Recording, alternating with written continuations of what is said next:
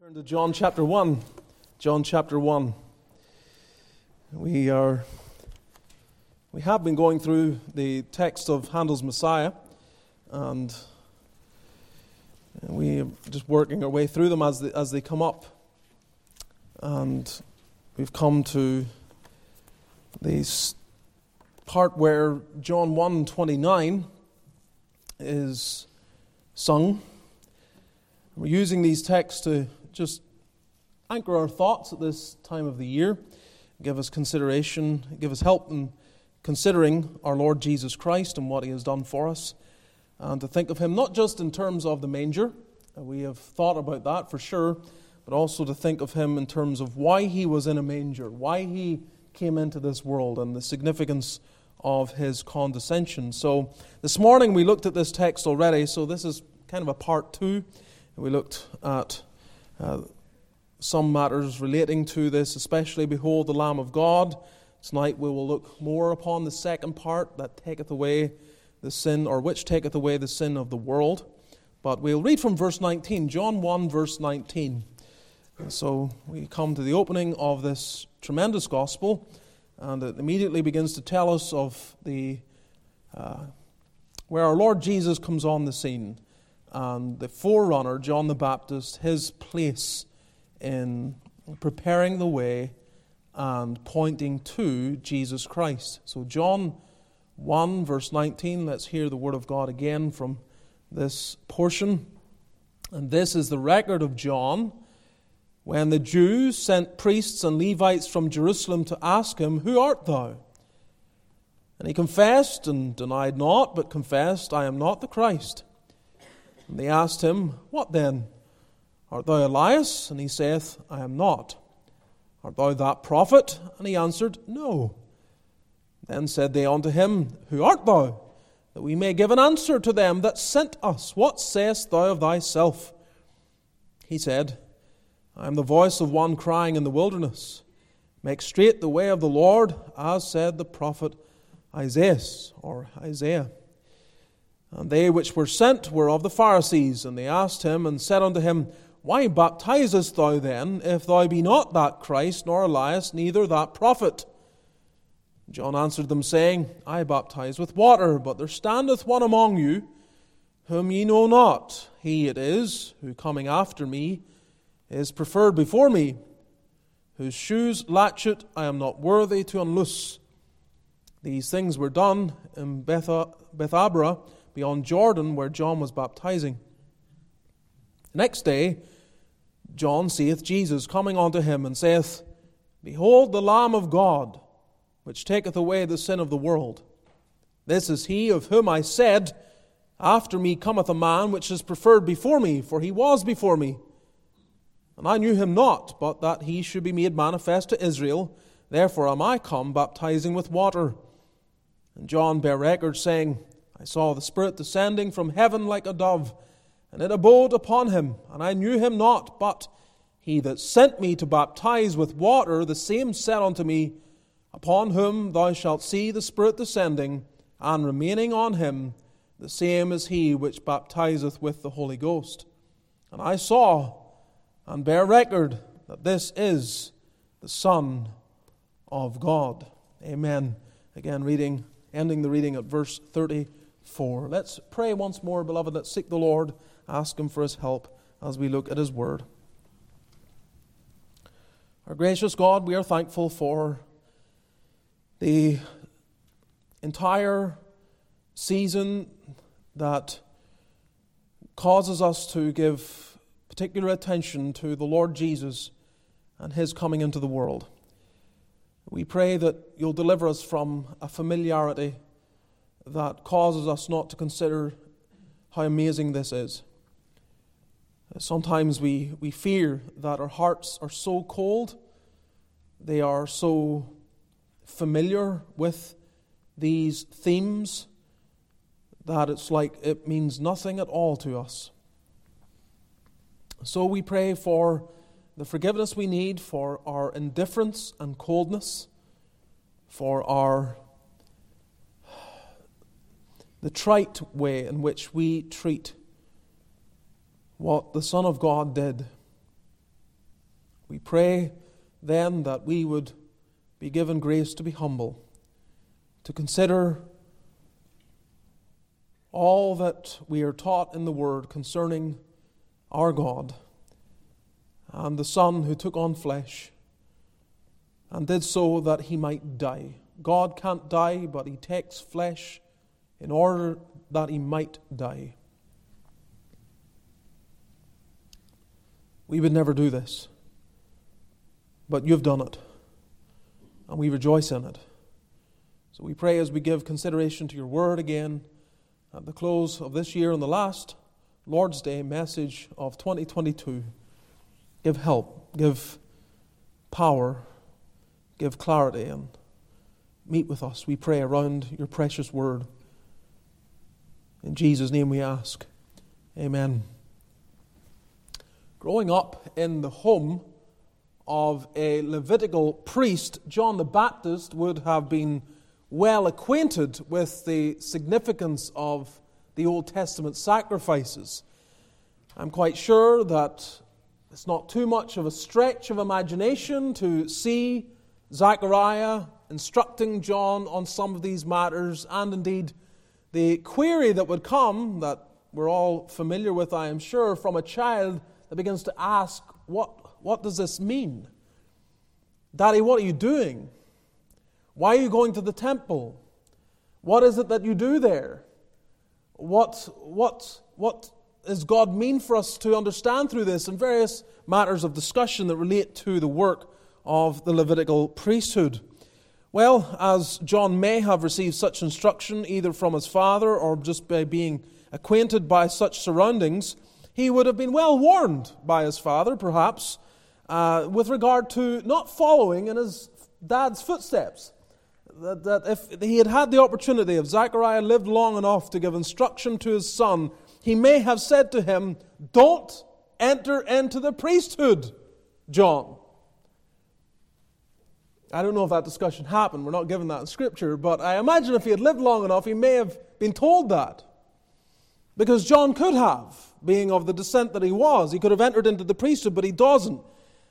And we might ask the question well, why not? Well, for two reasons his father may have told him not to. First of all, when his father prophesied in Luke chapter 1, verse 76 and following, it says, And thou, child, shalt be called the prophet of the highest, for thou shalt go before the face of the Lord to prepare his ways, to give knowledge of salvation unto his people by the remission of their sins. So, John, you don't need to be too concerned with the priesthood because you're a prophet. You're a prophet. And you're a prophet of the highest. You're going to go before the one who has been promised. And you're to give knowledge of salvation. But in addition to that, another reason I might add would be possible in such a discussion is because, well, the one you're leading the way for, the one you're preparing the way for, is the Messiah, and he, he's going to put the priesthood out of business, John. So don't waste your time entering into the priesthood when the one you're leading, the one you're preparing the way for, has come to abolish the priesthood, to end it in its current form. It will not need to function once he has finished his work. John, don't waste your time. Don't enter the priesthood. Well, I'm sure not everyone receives such advice. If you're a priest at the time of the Lord Jesus, you would, you would be trying to protect it. This, it takes many years of preparation, many years of applying yourself to this training, and so you don't easily set it aside. But the reality is that if the priests had understood who was come into their midst, and if they really believed that God had sent His Son to, to be that final priest, that one who actually reconciles God and sinners, then any wise priest would be doing whatever you did. As in terms of the equivalent in the first century, we would look up Indeed.com and try to find a new job. Well, uh, whatever was the equivalent back then, they would look up and say, Well, what can I do? How can I apply my skills? Because the Son of God has come to end this. I'm going to end it. I'm going to end the temple worship. I'm going to end all the sacrifices and all the ceremonies because they have fulfilled their purpose.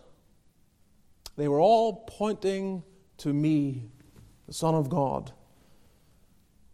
Well, John then begins his ministry, and the message that he brings unsettles the religious leaders. Uh, the verse we began at in verse 19, you can see that. I mean, if you started standing on the street corner and, and declaring a message, you would know when the leaders, when, when, when the leaders start sending people to find out who you are and what you're doing, you know you're beginning to rub them up the wrong way, or they're at least curious about what it is you're up to. Because by and large, when men stand on a street, or as John did, stand in the wilderness and start heralding things, mostly people who are in power just ignore them. They're no threat. Just ignore them. But John was bothering people. So we read in verse 19 this is the record of John. When the Jews sent priests and Levites from Jerusalem to ask him, Who art thou? Now that's a journey. Heading out there into the wilderness to find out what is going on. I put it to you that they felt the threat. They felt the threat of his message.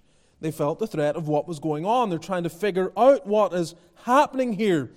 And in part, the message that John was bringing implied a promise, and specifically a promise that could not be made by the Jews in leadership. The priests, the Levites, could not make the promise that John was making, or at least implying. What is that promise? That your sins are all going to be put away forever.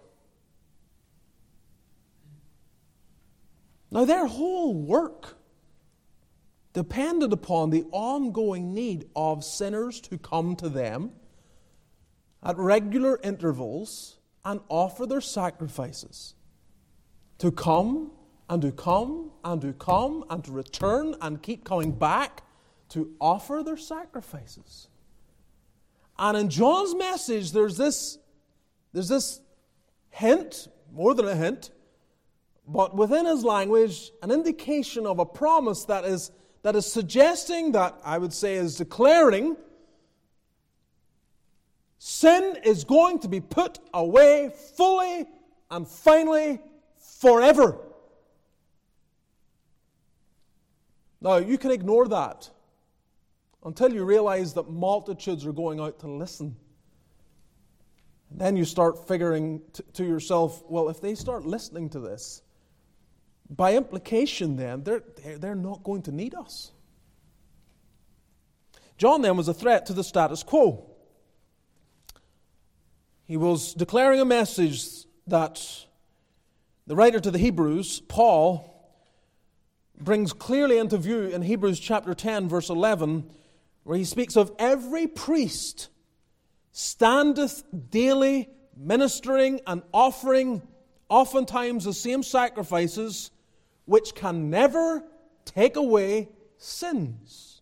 But this man, the one John's pointing to, the one John says, look to, the one John says, behold him,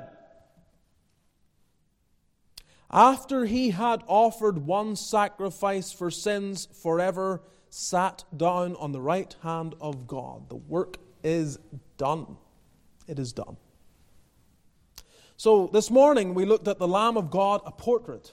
Tonight we're looking at the Lamb of God, a promise. The Lamb of God, a promise. Behold the Lamb of God, verse 29, which taketh away the sin of the world. And again, my intention, just like this morning, is to be relatively brief and to be simple. And I hope that that will be the case. Uh, you will be able to walk away and say, Well, I know what he was saying, I get it, and I know what I must do with this message. I mean, at the end of the day, what good is a message if you don't have something to do with it? Like if it doesn't resonate and call you to something. So I hope that you go away knowing that this message is calling you to respond. To respond. Just as John was declaring all that time ago. So, first, its maker. Its maker.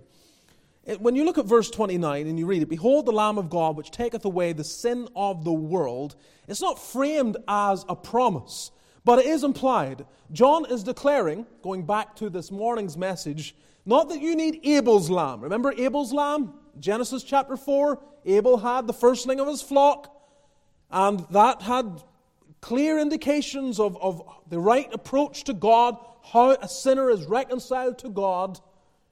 But it's not Abel's lamb you need, nor is it Abraham's lamb. We looked at that as well in Genesis 22. It's not that lamb that you need. We're not needing him. We're not needing that lamb or that occasion or whatever. That's, that's not the lamb that we're looking at. Nor do we need Israel's lamb, the Passover lamb, detailed for us in Exodus 12. We'll look again a little more at that in just a moment. But that's not the lamb you need. It is God's lamb that you need. It's the lamb of God. This is the lamb that you must look to and believe on. The lamb of God. If I was to tell you that you could get into heaven by taking an animal and offering that animal as a sacrifice, you probably would do it. Now, things are a little different today. We live in a very sanitized part of the world. We don't, most of us don't kill our own food and we don't gut it and prepare it and all the rest of it. We don't do it. So the idea of killing something today is almost, you know, most people are like, what? I don't want to do that. Uh, whenever I, I worked in a, in a supermarket many years ago, uh, we, were, we were given clear instruction in the poultry section, not that I, that was my department, but if I ever helped out there, uh, the poultry where all the chickens are, the, the chickens have to be set that way. Don't, don't turn them the other way where you can kind of see into the interior of the chicken, whatever. Turn them the other way. It's more aesthetically more pleasing. You wouldn't want to put off the customers by the chickens being faced the wrong way. I mean, that's where we've come to. Make sure the poultry is faced the right way. We're so sanitized. But this is, this is a modern thing. This is not, this is not really the vast history of humanity. Uh, we, we are well acquainted, acquainted with having our own animals, killing our own animals, and preparing them to eat. And if I said to you, go and prepare something and offer it as a sacrifice, kill it, shed its blood, burn it, and that will reconcile you to God, you, you might say, well, well, might as well. I mean, what harm can it do? And you go and try it out. But the message I'm declaring to you is, is one where you don't have to go away and do something like that. You don't have to go and find a creature and, and figure out how to kill it and, and how to burn it and all the rest of it. You don't have to do any of that. You have to see that God has already done that in His Son. And we come to this time of the year, our tendency is just to keep Jesus Christ in the nativity scene. And what I said this morning and what I'm saying again tonight is you can't detach the cross from the nativity scene. If you do that, you miss the point. You have to ask, why? Why is he taking on flesh? And I, I said it in the prayer. Uh, in the prayer, I was given indication of that very reality that, that the reason God becomes man is so that God can do something God can't do. And that is, in the person of his Son, he dies as the God man on the cross. God cannot die. But he takes humanity in order to be a sacrifice for sin. Now, this then is what we're being told that the promise of taking away sin that is in this text is one that God is making. It is one that God is making. This is God's Son. This is God's Lamb. This is God's way of salvation. This is God's answer for your greatest problem. I don't know what problems you have. we all have problems, don't we? We have challenges, health, economy, employment, family, many things that we say that this is a problem in my life right now. But the biggest problem, the ongoing problem of all men is what about my sin? And this text is telling you in very clear, very easy to understand language that God has a lamb. And this lamb, this lamb will deal with your sin. He will deal with your sin. So, we have its maker. Secondly, its message. What's the message? Behold the Lamb of God which taketh away the sin of the world. This message of John is one of divine love. And friends, get that into your head. This is not a message of judgment, it's one of love. Now, there is judgment, clearly. God doesn't just ignore judgment. Christ is coming into the world. The Son of God comes into the world because judgment is real.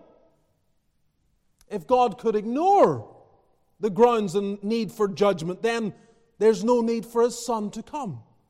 He can just whitewash over all the sins of humanity. He just can just paint it all away, pretend it's not there, and say, It's fine.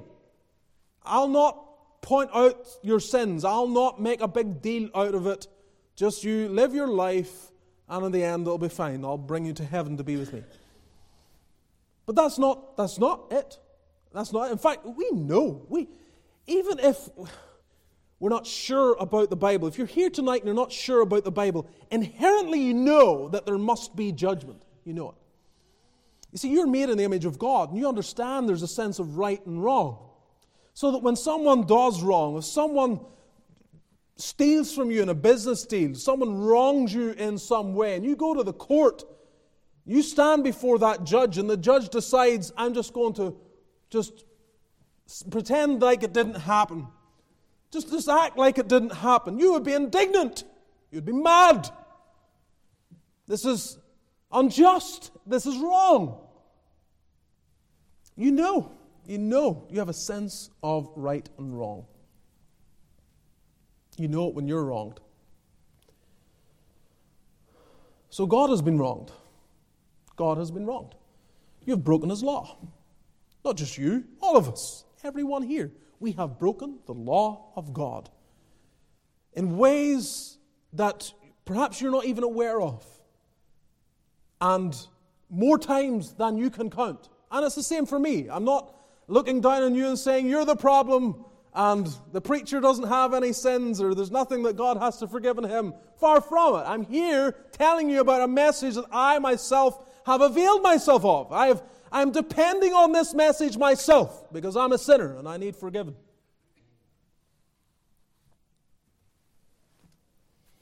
This is a message of love. We sing, don't we? Hail the heaven born Prince of Peace. Hail the Sun of Righteousness. Light and life to all he brings, risen with healing in his wings, mild he lays his glory by, born that man no more may die, born to raise the sons of earth, born to give them second birth. Now that's all in this message. Behold the Lamb of God which taketh away the sin of the world. What does it mean to take away? What's that verb indicating there? Take away. Well, first of all, it tells us that Jesus lifts sin. Jesus lifts sin. He lifts the sin of the world.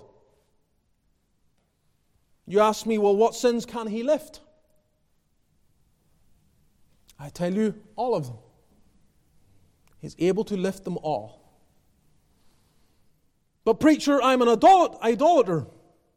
Can Jesus lift the sin of my idolatry? I have, I have worshipped before other gods.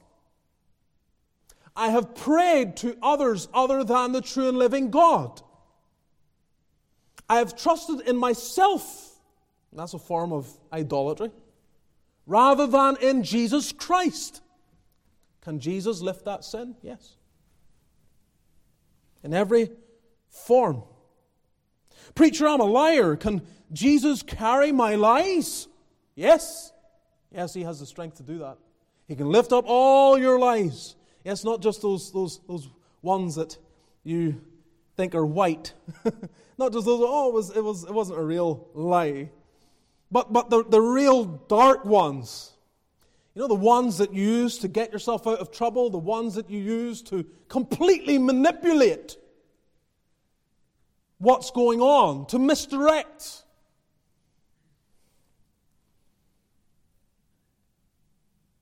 Yes, Christ can carry all those lies. The preacher, I'm a thief. Can Christ carry my, my theft, all, all the guilt of my theft? Yes, yes. Yes, from the, from the pencil you stole at school 30, 40 years ago, He can carry that to whatever form of theft you're guilty of. He can carry it all. Preacher, I'm an adulterer. Can Christ carry my adul- adultery? In all, yes, in all of its forms. All that adultery. And whatever expression, however many times, whether just in mind or actually in practice, Christ can lift such sin. And you could go through all the all that the Bible tells us is sin. Sin is any want of conformity unto or transgression of the law of God. It's your coming short of what God demands or breaking clearly anything that He has forbidden. Jesus taught in Matthew 12 31, Wherefore I say unto you, all manner of sin and blasphemy shall be forgiven unto men. All manner of sin and blasphemy. Yes, Jesus takes all manner of sin all manner, all sorts, all kinds, all categories, however you want to list them, whatever name you want to give to them, and however many times you've committed them. He can put his arms around them all, and he can lift them. The countless trillions of un. You just can't even quantify the sins of men. And he puts his big omnipotent arms around them all and he lifts them. He lifts them. He taketh away the sin of the world. He lifts them up. Oh, you say, but, but, but, preacher, that text you quoted, all manner of sin and blasphemy shall be forgiven unto men, but the blasphemy against the Holy Ghost shall not be forgiven unto men. What about that one?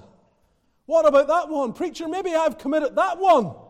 Well, without getting sidetracked, let me just say to you if you're worried about that one, you haven't committed it. Right? People who are guilty of that aren't worried about it. To sin against the Holy Ghost, anyone who's done that has no concern. But if you're concerned, if you're afraid, if you want to be pardoned, you can be and all your sins. Again, Jesus Christ, just take them all. He can lift them. Jesus lifts sin, and also He carries away sin. He taketh away. He doesn't just take it, but He takes it away. He carries away sin. He carries away sin. And so you ask, but what does He do with them, preacher? What does He do with these sins? I say He carries them away. And you would respond, where to? Where does He carry them to? Does He carry them back to my front door and leave them there? where I have to climb up over them when I get home. No. Does he hide them under some carpet in my home when I'm cleaning up? I'm going to find them there. Does he put them in a, in a closet like a skeleton there and someday they're going to be discovered? No. No, he doesn't do that. It's not what he does. He, he carries them away. Where to? Psalm 103. Psalm 103, as far as the east is from the west. Yeah, you can't measure that.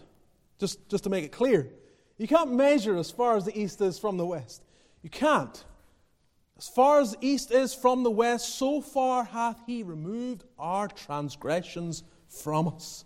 He carries them so that you can never reach them. He carries them so far that God can't reach them. That's the point. They're being taken away. Taken away. All of them. All of them are taken away. So let us be encouraged by this. We are encouraged, are we not? I am. I'm encouraged. I get to stand up here and tell you you can be forgiven in a way that cannot be measured. Jesus takes away. Another way it's described is in Micah 7 19, Thou wilt cast all their sins into the depths of the sea. And many of you know that the, the, deepest part of the ocean is deeper than Mount Everest. That is to say, you can put Everest in the deepest part of the ocean and you wouldn't see it poking up above the surface of the sea. That's how deep it is. In other words, he takes all those sins, he puts his arm around all those sins, and he puts them where they can't be gotten to. They're gone. They're gone. He carries them away. Behold the Lamb of God. Look to the Lamb of God because he takes them away, takes the sins away.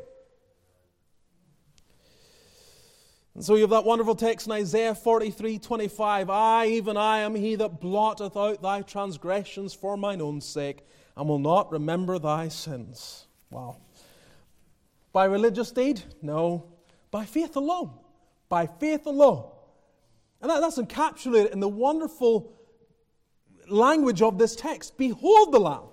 Behold the Lamb. Not, not copy the Lamb, though there is a place for trying to follow in the footsteps of Jesus Christ. Don't get me wrong. But, but you don't follow in his footsteps to save yourself.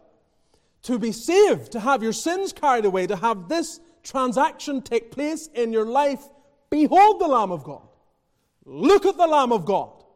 Trust the Lamb of God. Believe in the Lamb of God. Rest on the Lamb of God. That's all. That's all you have to do.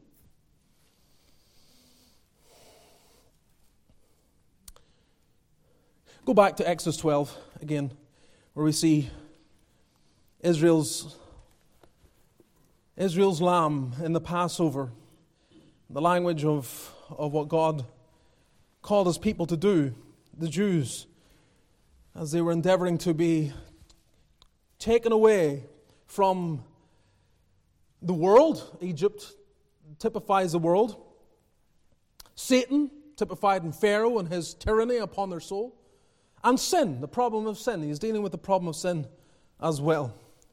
In Exodus 12, you have the details of the Passover. Now, we looked at some verses of this already this morning. I just want you to notice a couple of things a little later. Go to verse 22. Exodus 12, 22. And ye shall take a bunch of hyssop and dip it in the blood that is in the basin. So you've killed this lamb, you shed its blood, it's in some kind of container. You take hyssop and you dip, you dip the hyssop into the blood that's in the basin and strike the lintel and the two side posts with the blood that is in the basin. And none of you should go out at the door of his house until the morning. So, this is what you do you have to shed the blood. You have to shed the blood into a basin. That's the first thing. There's not only the blood shed, there's the blood applied. You take then that hyssop and you dip it in the blood and you begin to apply it to your, your personal home, your property, to the door of where you live. And then there's the blood accepted. Verse 23 The Lord will pass through to smite the Egyptians, and when he seeth the blood upon the lintel and on the two side posts, the Lord will pass over the door and will not suffer the destroyer to come in onto your houses to smite you. So the blood gets accepted. He sees that blood shed, he sees it applied, and he passes over. It's a wonderful picture of what Jesus Christ is doing for us. And you don't have to read this in. This is in the New Testament. Paul writing in 1 Corinthians 5, verse 7 Christ our Passover is sacrificed for us. Christ our Passover. So Christ takes on this, this, this, this place as the lamb. This lamb that these Jews were told to take and have in their home and then kill and shed its blood and apply it to the door of their homes. That lamb then points to Jesus Christ. And you can't miss the connection when John is standing there preaching before the multitudes and says, Friends, behold the Lamb of God and see what he does. He takes away the sin of the world. He is calling them to believe on this one.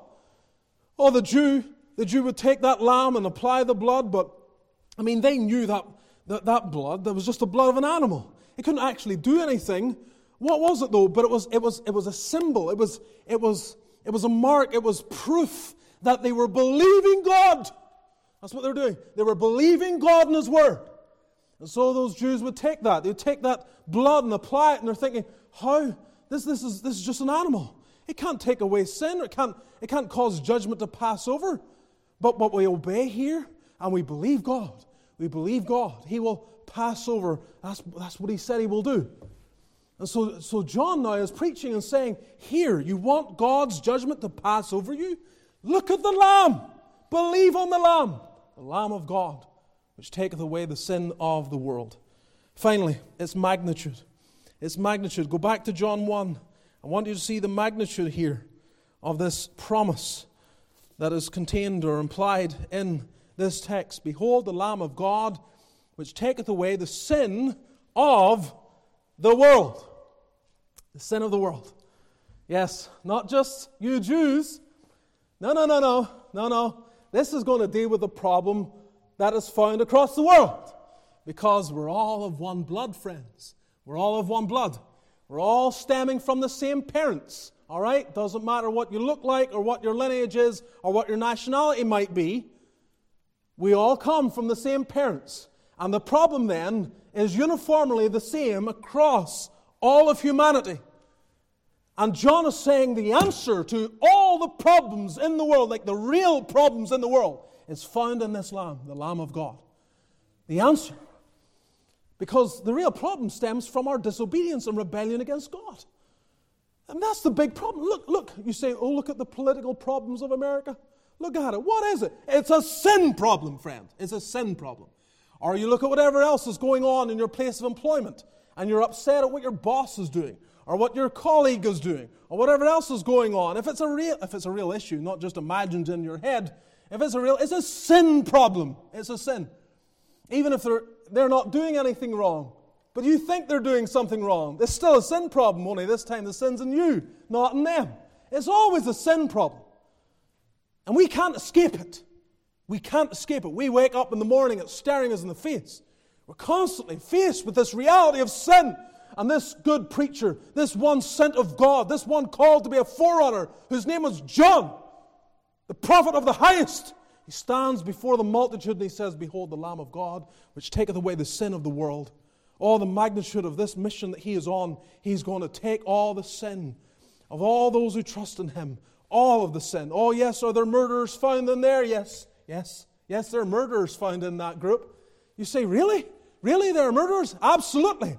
You can't even get to the end of the Bible before you find them. Yes, Saul of Tarsus. He was guilty. He was guilty. The thief on the cross. He was all up to all sorts of, of bad, badness in his life. And he also found mercy at the hand of Jesus Christ. Lord, remember me when thou comest into thy kingdom. And the reply was unequivocal Today thou shalt be with me in paradise. So, this is what the Lord Jesus is in the business of doing taking the sin of the world, taking it away. The sin of the world. Does that not include you? I mean, is there not, is there not in that all the hope you need that God will forgive you? Before we close, turn to Revelation 7.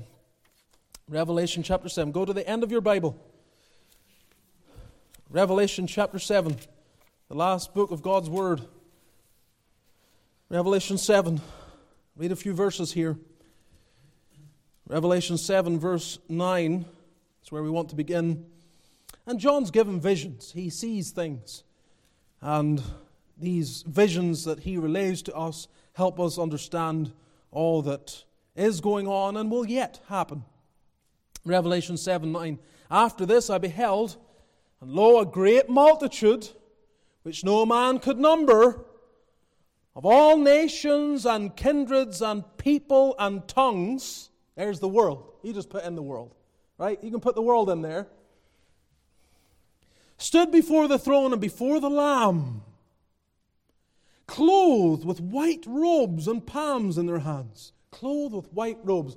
I'll tell you, you're going to stand before God, you want to stand in white garments, right? Those are the garments you want to be found in not garments that are tarnished by your own sin.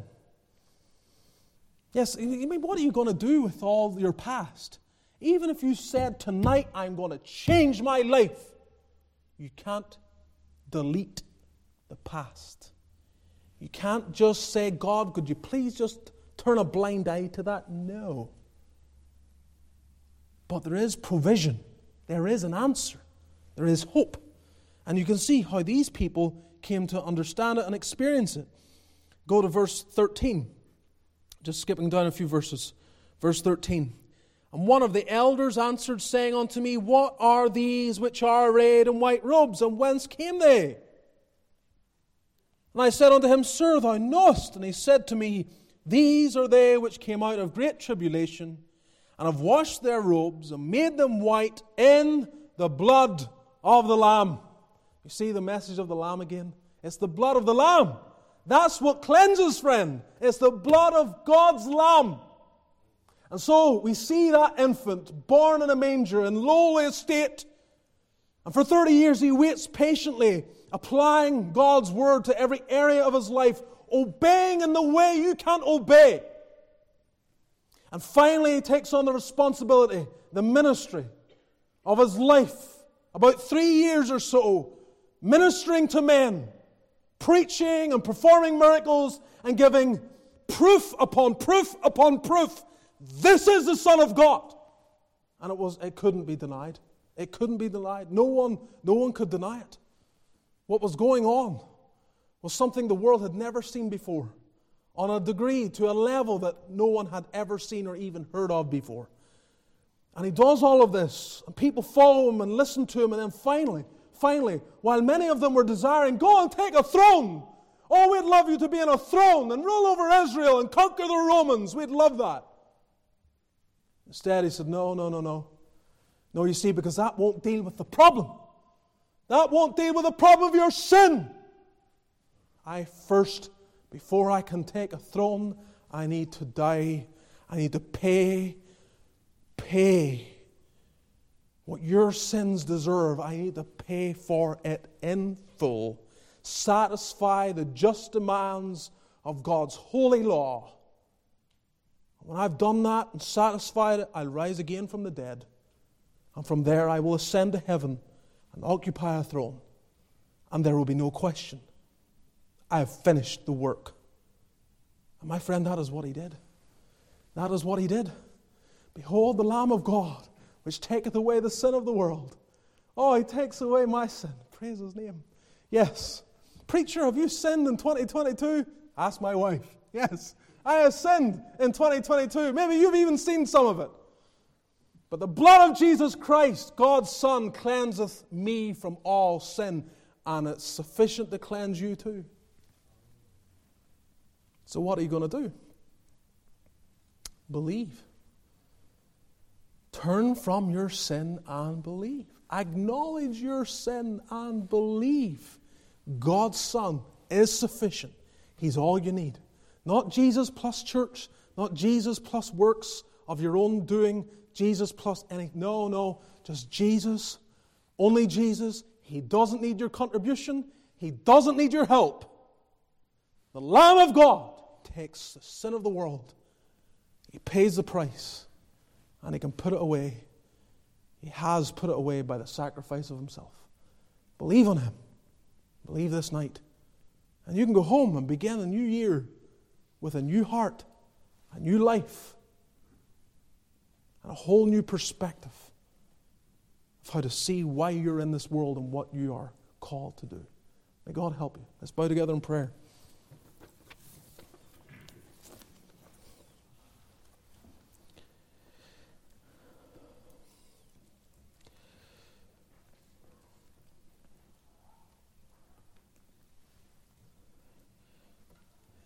Just a moment, we'll leave from here. You'll, I'd love to see you downstairs at the fellowship. Join for a time together in our fellowship hall. But if you're not saved, if your sins are not forgiven, I call upon you to seek the Lord while he may be found, and he may be found now. You don't know if you'll find him tomorrow. You don't know if you'll find him in 2023.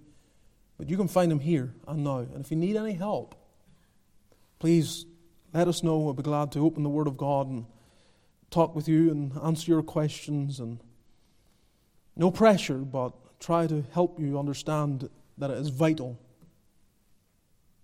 that you come to Christ. Lord, we are thankful for thy word and the clarity of this great message and sermon that John the Baptist preached. It has been the means of salvation and encouragement to your people through the ages, and it still is tonight. I'm so thankful for the plainness of its message and the encouragement that it is to me. And I need to hear it over and over and over again. And God, I pray for those here tonight. I pray that your people will find encouragement in this message. Those especially who are backslidden, who know they have gotten away from God, who are cold, and they need to know that all the reasons for their distance from God can be forgiven and they can begin again. They can start over. They can keep coming, knowing that you will receive the humble and the contrite and the penitent. Those who are not saved, God draw them, open their eyes, give them the understanding they need that all they need is Jesus Christ. So bless our fellowship together, be with us downstairs, and go to us, go with us to our homes, and grant again that this last week we'll enjoy your presence and live for your glory and enter into a new year uh, with all the promises of God building us up and strengthening us that we might serve thee, our King. Now unto him that is able to keep you from falling and to present you faultless before the presence of his glory with exceeding joy, to the only wise God, our Saviour, be glory and majesty, dominion and power, both now and ever.